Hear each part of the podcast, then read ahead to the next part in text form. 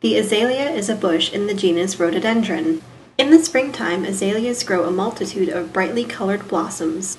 This colorful display reminds us of the majesty of our Lord. Isaiah 35, verse 2 says, The desert will burst into bloom, it will rejoice greatly and shout for joy.